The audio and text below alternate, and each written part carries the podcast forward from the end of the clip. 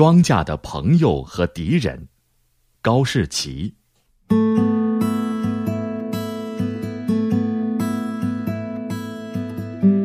庄稼有许多朋友和敌人。庄稼的朋友，大多数都是化学王国的公民，有的出身在元素的大家庭，有的来自化合物的队伍。他们都是植物生命的建设者和保卫者。这些朋友，以氮、磷、钾三兄弟最受欢迎。这三兄弟就是肥料中的三宝，庄稼不能离开它们而生存，就和不能离开水和二氧化碳一样。没有氮，就没有蛋白质；没有蛋白质，就没有生命。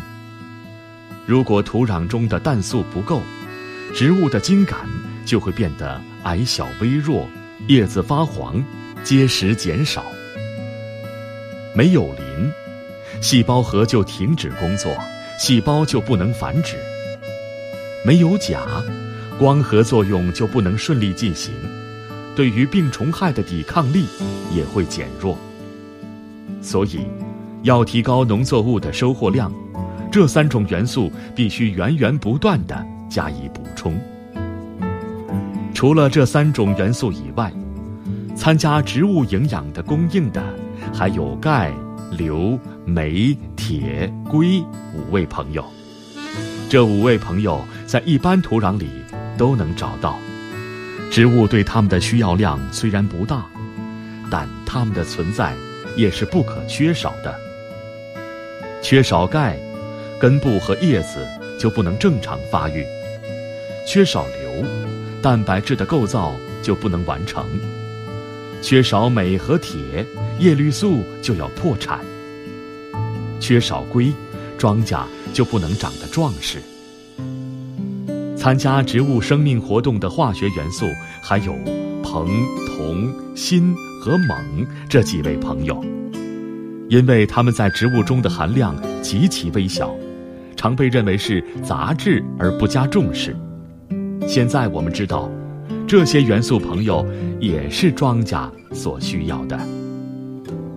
有了硼，庄稼就能抵抗细菌的侵袭而不会生病。大麻、亚麻、甜菜、棉花等作物尤其需要它。有了铜，也可以使植物不会生病。铜元素又是细胞内氧化过程的催化剂，有了它，大麦、小麦、燕麦、甜菜和大麻的产量就会提高。有了锌，植物的叶子就不会发生大理石状斑纹的毛病。有了锰，就会使土壤更加肥沃。有很多农作物，如小麦、稻子、燕麦、大麦、豌豆。和苜蓿草等，都需要它。庄稼的敌人，给植物的生命以严重的威胁，给农业生产带来了莫大的灾害和损失。第一批敌人是杂草。杂草是植物界的殖民主义者，它侵占庄稼的土地，掠夺走养料和水分，并且给农作物的收割造成巨大的困难。庄稼在它的生命旅途中，要和六十种以上的杂草进行斗争。这时期，从化合物的队伍里来了一位庄稼的朋友，叫做生长素。这是一种化学药剂，能抑制各种阔叶杂草的生长。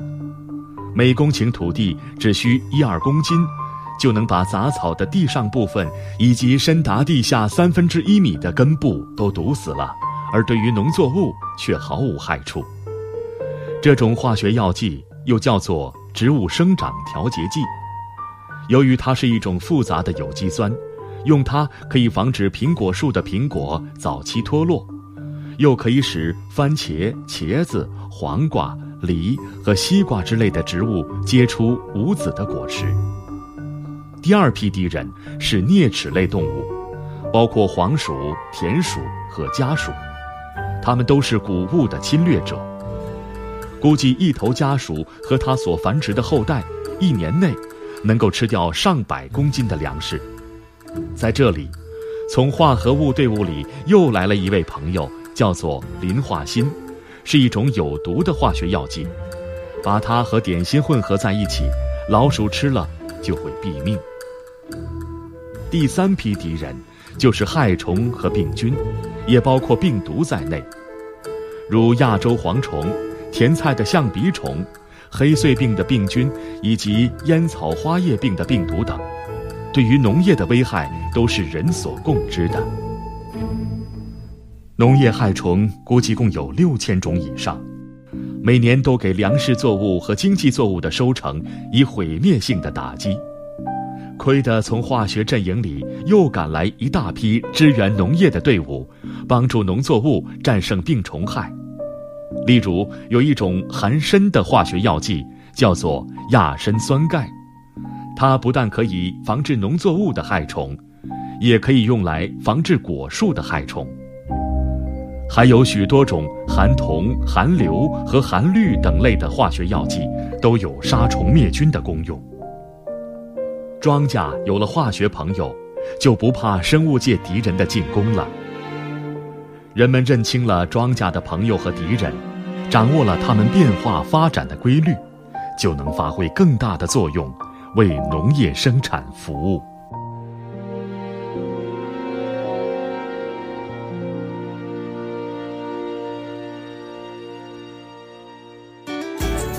更多课文，请关注微信公众号“中国之声”。